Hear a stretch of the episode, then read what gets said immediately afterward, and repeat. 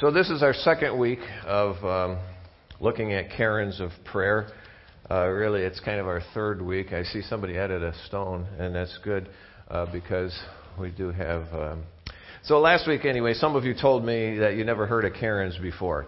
Uh, someone thought I misspelled something. Now, let me be real clear. We are talking about uh, what we're talking about here are cairns, not Karens. Okay? It, it's, it's cairns, not Karens. Just so, just so we're real clear on that. Um, now, if you were to Google the word, what you would find, um, did you Google it, Jeff? You were talking about Googling it last week. Yep, yep. So what you would find, you know, one of the, a couple of the definitions they give you there is a cairn is a man-made pile of stones raised for a purpose. They're raised for a purpose, usually as a marker or a burial mound. Um, but it says, says, when the trail seems unclear, there are many possible paths to travel. The cairn points you in the right direction. Uh, and that's what it, it calls attention to a path or a trail. I told you last week when we would go camping in the boundary waters, when we would go out, uh, the, the trail was not clearly marked. Uh, you know, this, this cairn here is uh, uh, on Bass Road, and it's marking, it is in a driveway of a house that used to be there. And if you look closely, you can see the fading, the fading tracks in the driveway. Uh, cairn, when we were in the boundary waters, pointed out those portages we needed to get from one lake to another and they're not, you know, they're, they're, to say they're not well traveled, you know, um, there's not it's not it's not like a cement sidewalk there uh, or anything. And and they were very helpful you know for us there. So we're looking at some scripture passages regarding prayer. And I'm using the word cairn as a marker to help you pray calling attention to some passages on uh, some passages where they pray now, again, we're not looking at Moses' prayer or Mary's prayer, Mary, or any of those. That's not what we're looking at. We're looking at some of the passages, and I'm focusing on New Testament passages uh, that where many of it is Paul's writings, where he was moved to pray, you know, and where as he was writing, he he just began to pray for him. So, cairns of prayer, you know, are in our scriptures to point you to a path that you can use, that you, a path you can use when you pray. Now, last week we looked at 1 Thessalonians 3. You can watch that or listen to it online if you want to. The week before, which in my mind is when I was starting this series, but I didn't call that one I didn't call that cairns of prayer because that was on Matthew 6, the Lord's Prayer. That's far from um, from not being traveled often. Uh, but the challenge for us with that is to pray it and not recite it. And there's a difference. But let's pray and we'll get into our passage again today. Father, thank you for the, your guidance that you give us in so many ways. And as we think of your word, what a great, what a great guide for life. Don't ever let us sell it short. And certainly don't let us set it aside. Help us to see ourselves in your word. Help us to see those around us that we might be able to help them know you a little bit more, uh, be drawn closer to you, be drawn deeper into relationship with you, those of us who know you.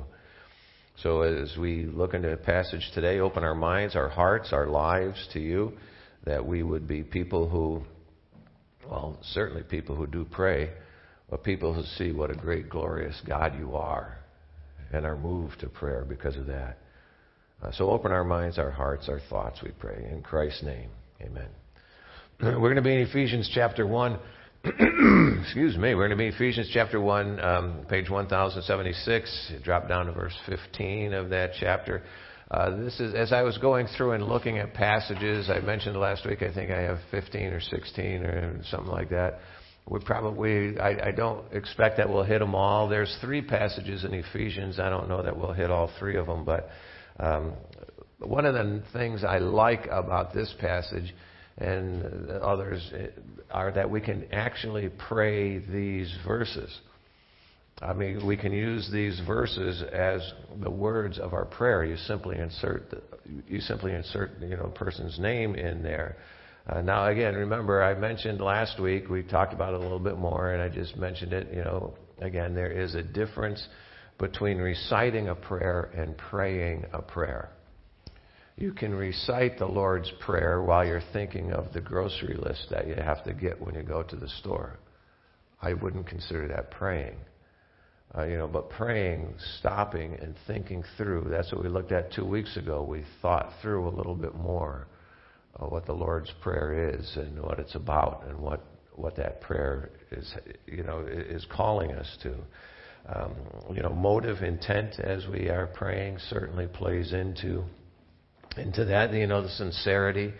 They all, those all play a role in praying rather than simply reciting a prayer.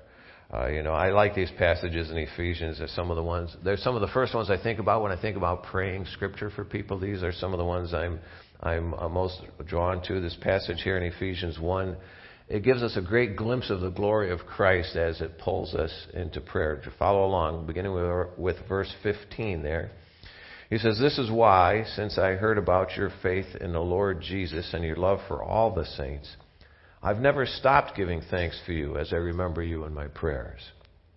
I pray that the God of our Lord Jesus Christ, the glorious Father, would give you a spirit of wisdom and revelation and knowledge of Him I pray that the perception of your mind may be enlightened so you may know what is the hope of his calling, what are his glorious the glorious riches of his inheritance among the saints, and what is the immeasurable greatness of his power to us who believe, according to the working of his vast strength.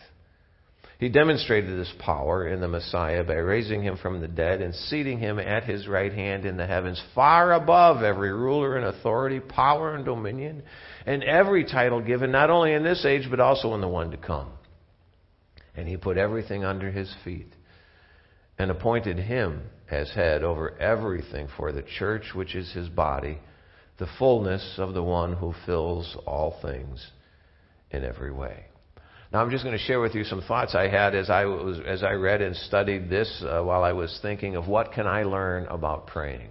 You know, what can I not just you know, praying this, but what can I learn about praying? What does this passage teach me about praying? You know, and God may prompt some other thoughts in you, and you know what? That's pretty good too. So just, you know, jot those down. You got a lot of room in your outline there. Uh, whatever it is, how God, God leads you. Um, you know, last week I mentioned that we should pray and thank God for those whose faith has encouraged us. Uh, you know, as well as thanking God for those that you have good memories about. Who's encouraged your faith? Who is it you have good memories about? Stop and, and take a moment and thank God for those. Thank God for those who have loved you. You know, those who have loved you, thank God for them. You know, those who have helped your faith, those who have helped you, you know, stabilize in a faith, see things, uh, and see more of God. You know, take a moment and thank God for them. Now, as I was reading verses 15 and 16, where he says, Since I heard about your faith, you know, and, as I was reading those, I thought it seemed that I could apply this to uh, my life, to my prayers. And I was thinking every day I should thank God for someone. Every day. Every day as I pray, I should thank God for someone. He says, you know, he says, this is why, since I heard about your faith in the Lord Jesus, your love for all the saints, I never stop giving thanks for you. I never stop giving thanks for you as I remember you in my prayers. I read that and it opened my eyes to how many people God has put in my life that I should thank Him for. How many people He has brought in, not only over, you know, over the years, but, you know, I mentioned to you before that every day I write down at least three things, at least three things, uh, you know, each day that I'm thankful for. Every day I do this. Uh, you know, now, often there are more than three things. Often I write down more than three things, but there are, I, I write down at least three things from that day that I'm thankful for. I started this eight years ago. and uh, I, it was you know I was just, somebody brought it to my attention and um, you know I, and I thought this is this is something I need to do. And so I started writing down at least three things every single day eight years ago. I have not missed writing something down, at least three things down for every single day for the last eight years. Now, when I say that, are there some days I forget to do it? Yes, but what I do then is the next day I think back to that day. You know, and for eight years I've been writing down at least three things from every single day that I'm thankful for. And I read this passage and I started thinking, I should be thanking God for someone every day. You know that that, that I should I, I should you know I I should be you know. To, now not generic things you know these things i write down the the things i write down from from the day it's not generic things like well and now you can be sincerely, sincerely thankful for this, you know. But oh God, thank you for the sunshine and all that, you know. And that's good, and that's good. I'm not saying it's not, you know. But what some of the things I write, like one of the things I wrote down you know, about yesterday was what a great effort and and things everybody put forth on that picnic, and what a neat thing it was to be able to gather together, you know, as as the church and, and out there and just interacting and you know and uh, the uh, the fellowship and things. And that was one of the things I wrote down. Well, since I've been working on this sermon, I've also been jotting down, you know, a person that God has either brought to mind that day or that I saw. And yesterday, you know, it was some of you guys that I jotted down very specifically that I thank God for, and I put your names in there and why. One day, uh, there was a day as I was working on this, and the day, you know, I was thinking about it, and I was riding my bike, and I was I was coming down uh, Yellow River Road uh, and turning. Uh, a, Mercedes sedan went by the other way, and it just prompted in my mind a thought of uh, well, a guy I that I, knew, Daryl Shegrud. Some of you know him, some of you don't. But uh, Daryl, um, Pastor Kent and I met him. He called uh, one time and wanted to share with us about a, a program he was um, involved with, Men's Fraternity. He just wanted to share that with us. And I remember Pastor Kent and I sat. We were sitting right by the door at Panera uh, on the outside and Daryl was there and plugged his computer in, and we were watching this video on men's fraternity during lunch with all these people coming in and out and, and stuff. But one of the things that um, prompted that, Daryl retired from doing insurance work, and he wanted to keep ministering for the Lord, and he saw his retirement as that opportunity to do it more. Uh, Daryl was in his, I think he was in his 70s when I met him I went to uh, pick up some material from him one day, and he said, "Meet me over at Sunshine Restaurant, whatever the name of that place is." And he said, "I'm meeting there with my mentor." Daryl was uh, in his, his 80 or in his early 80s at this point, and he was meeting with his mentor. Not that he was mentoring someone, but he was still wanting to grow in his own faith and asked somebody to mentor him to grow deeper in his faith. Well, anyway, so this Mercedes sedan drove by, and what prompted my thought was one of the things I remember that made me think of Daryl was because Daryl had, uh, after he retired, and he was able to get a new car, and he bought a Mercedes, and I thought, well, that's pretty cool, you know.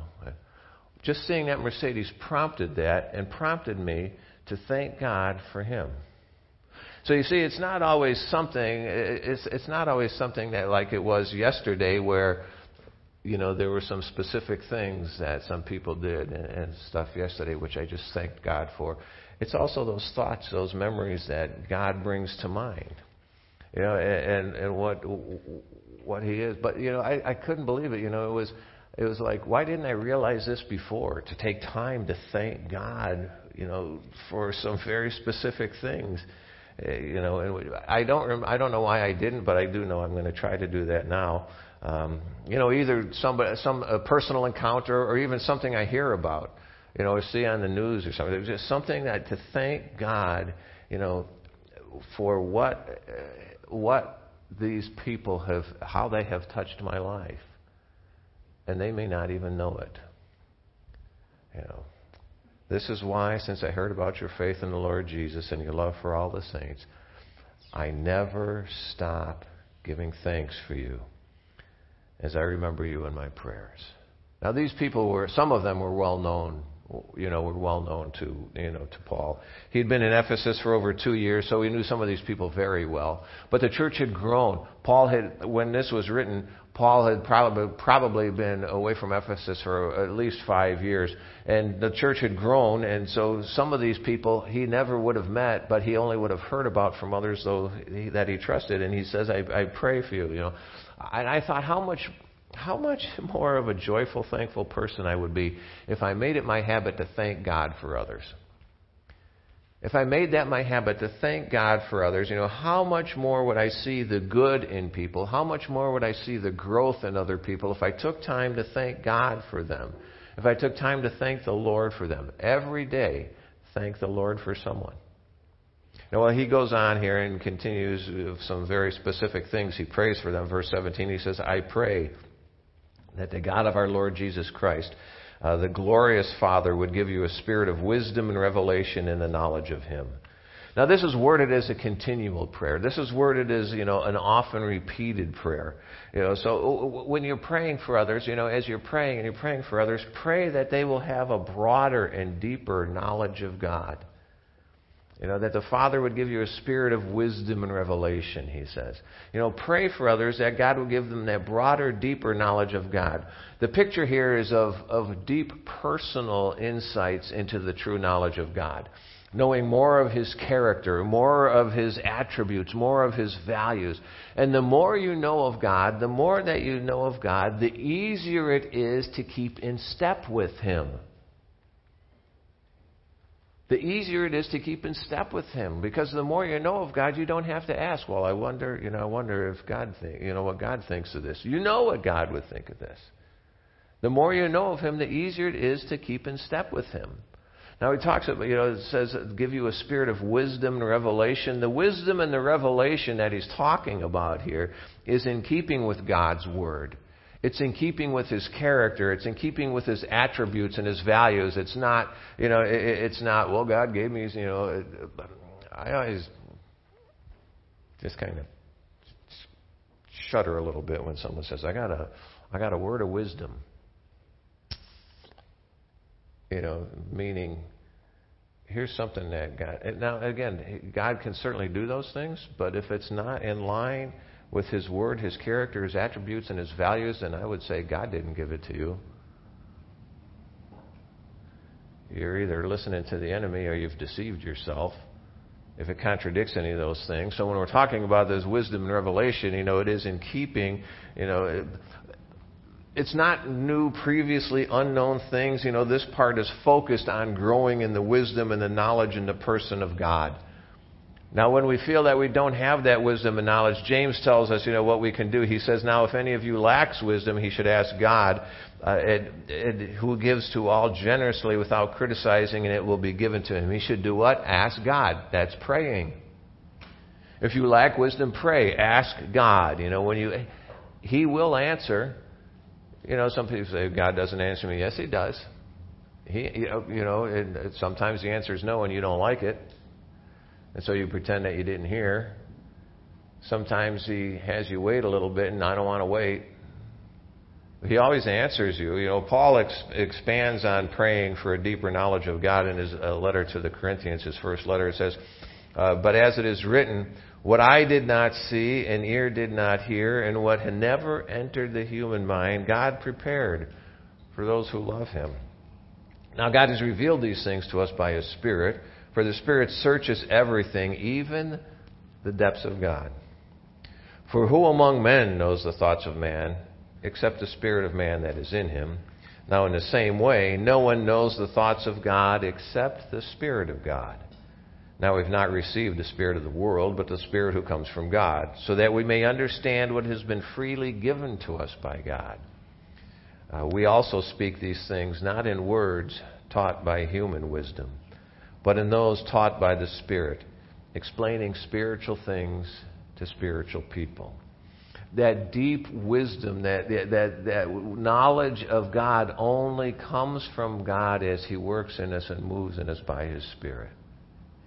And He says, I pray, you know, I, I pray that you will grow in these things. Verse 18, He says, I pray the perception of your mind may be enlightened so that you may know what is the hope of His calling. Now, some translations say, you know, may the eyes of your heart be enlightened the Holman Christian Standard, you know, doesn't words it words it uh, in my mind more clearly that the perception of your mind, the eyes of your heart may be enlightened. Well, he's talking about the perception of your mind might be enlightened. So when you pray for others, ask God to help them understand the hope that He has for us.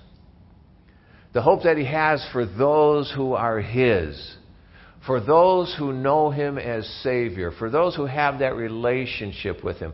Pray that you know that, that we will understand they will understand that hope even more. Now the enemy of our souls does not want you to embrace that hope. The enemy of our souls wants to diminish that hope in our lives. Paul warned the corinthians about it. He says in their case the god of this age has blinded the minds of unbelievers. The god of this age is at work and helping and trying to make you, you know, blind to the things of God so that they cannot see the light of the gospel of the glory of Christ who is the image of God. For not proclaiming ourselves, but Jesus Christ as Lord and ourselves as your slaves because of Jesus. For it is God who said, let light shine out of darkness, has shone in our hearts to give the light of the knowledge of God's glory in the face of Jesus Christ. So, this prayer here in Ephesians is that God will open our minds to Him and all He has for us. You know, I pray that the eyes of your heart may be enlightened. I, I pray that the perception of your mind, that you might be able to begin to grasp those things of God. That you might be able to, to, to hold on to it, that He might open our mind. Now, our hope is not dependent on circumstance, our hope is dependent on God. It's not circumstance. It's God. People really need to grasp this. Really need to grasp this. Our hope is not dependent upon circumstances. Sometimes circumstances stink. Remember what Jesus said to the, the promise people don't want to claim? In this world you will have tribulation. King James Version. In this world you will have tribulation. We don't like to claim that promise. Now that verse goes on. He says, "But be of good cheer, for I have overcome the world." That's what Jesus said. You know, our hope is not dependent upon the circumstances. Our hope is dependent on God and who He is. And as you as you're drawn into that deeper knowledge of Him, you see, then your hope can be more dependent upon God. In Romans chapter 11, he says, God's gracious gift and calling are irrevocable. The hope of God is irrevocable. I've come to learn that uh, legally they pronounce that irrevocable. You can pronounce it any way you want. Because, you know, we're getting ready to die legally, see. And so we put some, we, we put our house and some cars and things in a trust so that when we go, our kids can have access to that without having to go through a lot of legal mumbo jumbo. And so uh, we're, you know, it's in this trust. And I said to the, you know, to my, my lawyer who drew up my will, who's also my friend, and I said, so is this an irrevocable trust? He says, it's not an irrevocable trust. I said, well, is it recoverable? But anyway, uh, you know, so, if you put it in, he says you put it in an, in, you know, in an irrevocable trust, uh, that you can't change it. That's it. You're done because it can't be touched. God's gracious gift and calling are irrevocable. They can't be touched. They can't be changed. You know, what He's given us there.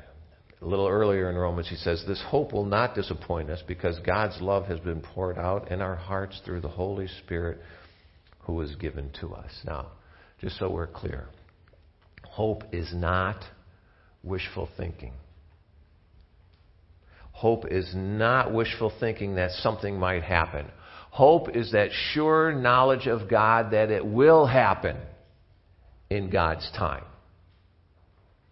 If you didn't study for a test, you know, if you didn't study for a test and you're hoping that you get an A, that is wishful thinking.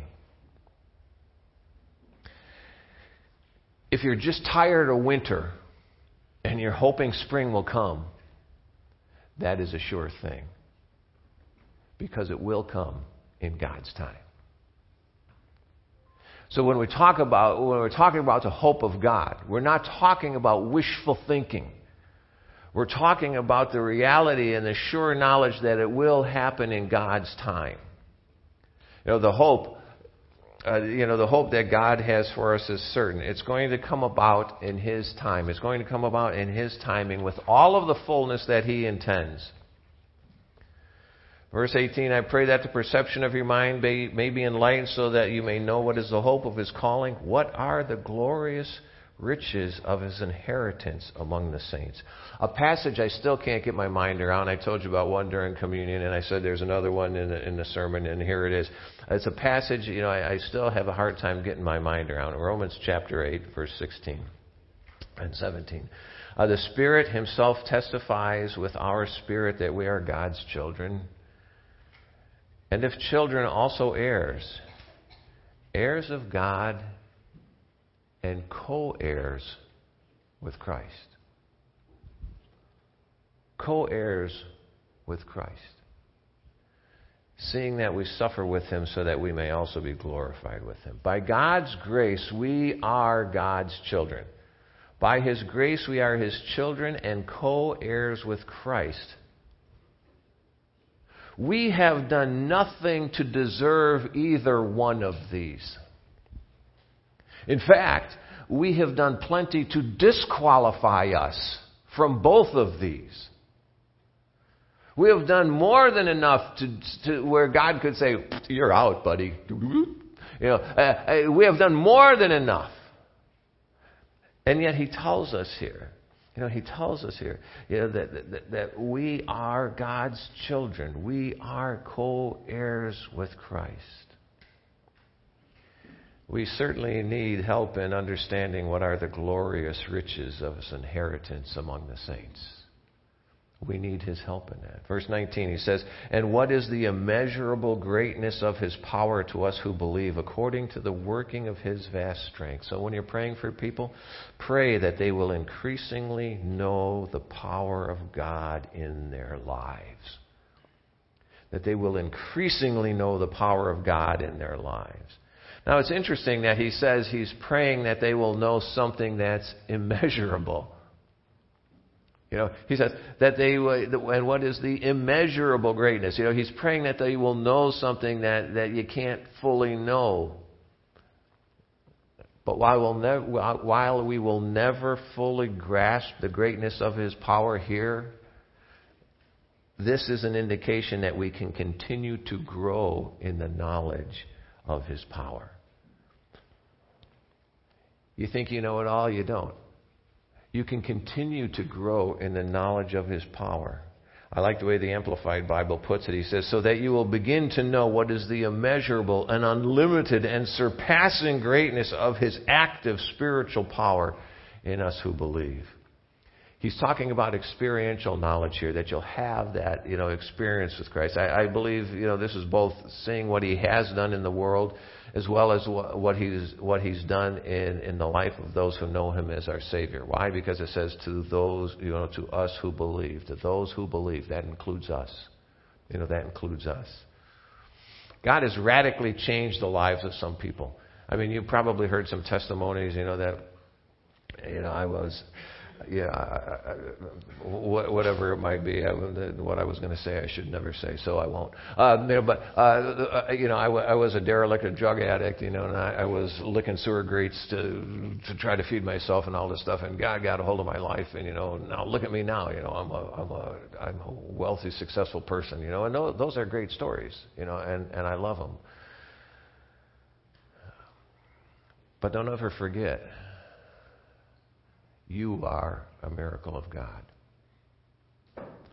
If you have a relationship with God through the sacrifice of Christ, what we talked about in communion, if you have that relationship with God, you are a walking miracle. You were changed from a sinner to a saint. You were, you were changed from one who, who, did not, who did not have, who was not a part of the family of God into the family of God. You were changed from one who didn't have any, any claim at all on the things of God. You were changed from that to one who is now a co heir with Christ. Don't ever forget what a miracle you are. You know, once you were headed for hell, now you have eternity with Christ.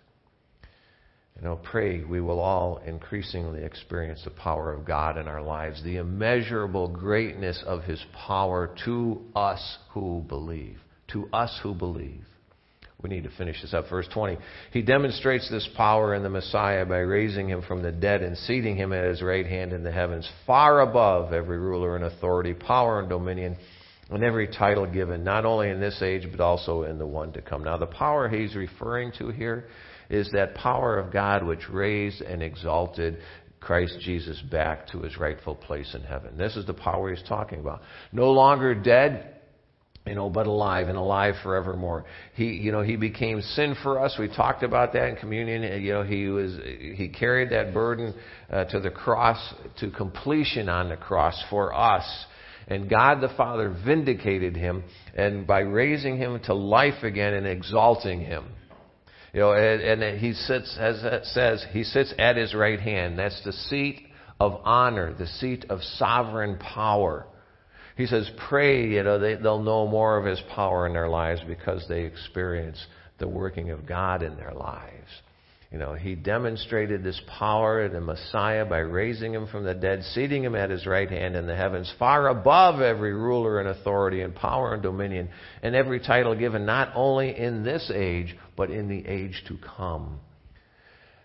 Ephesus, you know, he wrote to the people in Ephesus and the areas around that they believed in many gods. They believed in gods even for their own territories, you know, that, that their God was the most powerful one in their region. Ephesus had the temple of Diana, sometimes referred to as Artemis. And when, and when uh, Paul was preaching there, uh, many people have said, we're coming to the Lord. The silversmith said, We are no longer going to be able to sell little little icons and statues of of you know of Diana, and so we need to do something about this because they're hitting me in the pocketbook, and that gets a lot of people's attention. Well, anyway, so it says there in, in Acts chapter 19, as this story is unfolding, it says, But when they realized, they being the silversmiths, uh, when they realized that he was a Jew, a guy who believed in one God, only God, any God, it wasn't a God of the land, it wasn't a God of their region, when they realized he was a Jew, a single outcry went up from the crowds as they shouted, this is a picture of insanity. As they shouted for about two hours, Great is Artemis of the Ephesians. As they shouted this for about two hours. Sounds like some of the demonstrations we have today, doesn't it? As I was reading this, I thought, oh my gosh, I think I've seen this on the news. Shouting for two hours does not make your point any stronger. Shouting for two hours does not make a lie the truth. You know, behaving this way does not change the power of God at all. Pray that they will increasingly know the power of God at work in their lives to help them overcome the foolishness of the world, to help them overcome the foolishness of those who reject Christ. Verse 22. And he put everything under his feet and appointed him as head over everything for the church, which is his body, the fullness of the one who fills all things in every way. As you are praying for people, pray that they will know and rely on the fullness of God in their living. That they will know and rely on the fullness of God in their living.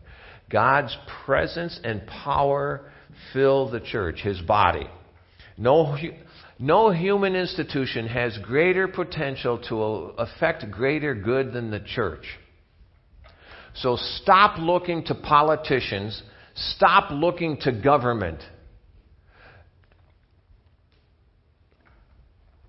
God said, if my people who are called by my name, if they will humble themselves, if they will pray, if they will seek my face, if they will abandon their sinful ways, then I will hear from heaven and heal their land. Stop looking to politicians and government for what God said He would do and calls us to do.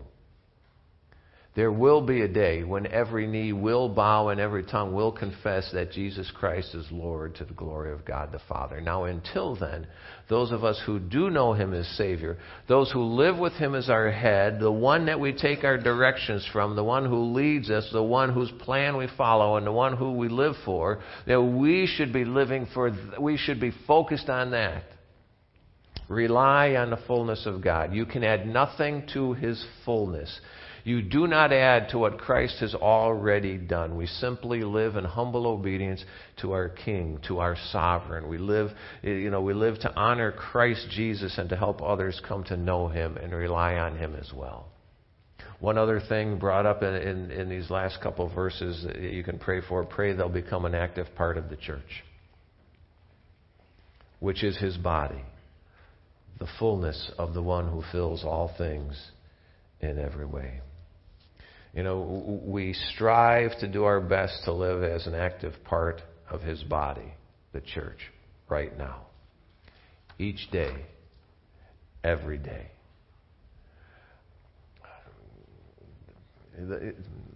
These verses, you know, they're not the.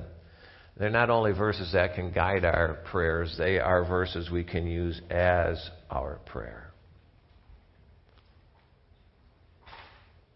As we close today, let me pray these verses for you. Let's pray.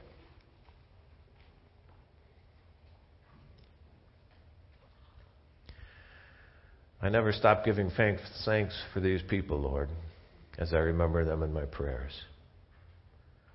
I pray that you, the God of our Lord Jesus Christ, the glorious Father, would give each one here a spirit of wisdom and revelation in the knowledge of Him. I pray that the perception of their mind may be enlightened so that they may know what is the hope of your calling. What are the glorious riches of your inheritance among the saints? And what is the immeasurable greatness of your power to us who believe, according to the working of your vast strength? You demonstrated this power in the Messiah by raising him from the dead and seating him at the right hand in the heavens far above every ruler and authority, power and dominion, and every title given, not only in this age, but also in the one to come. And you put everything under his feet and appointed him as head over everything for us, your church, which is his body, the fullness of the one who fills all things in every way. Please continue your work in their lives. We ask in His name. Amen.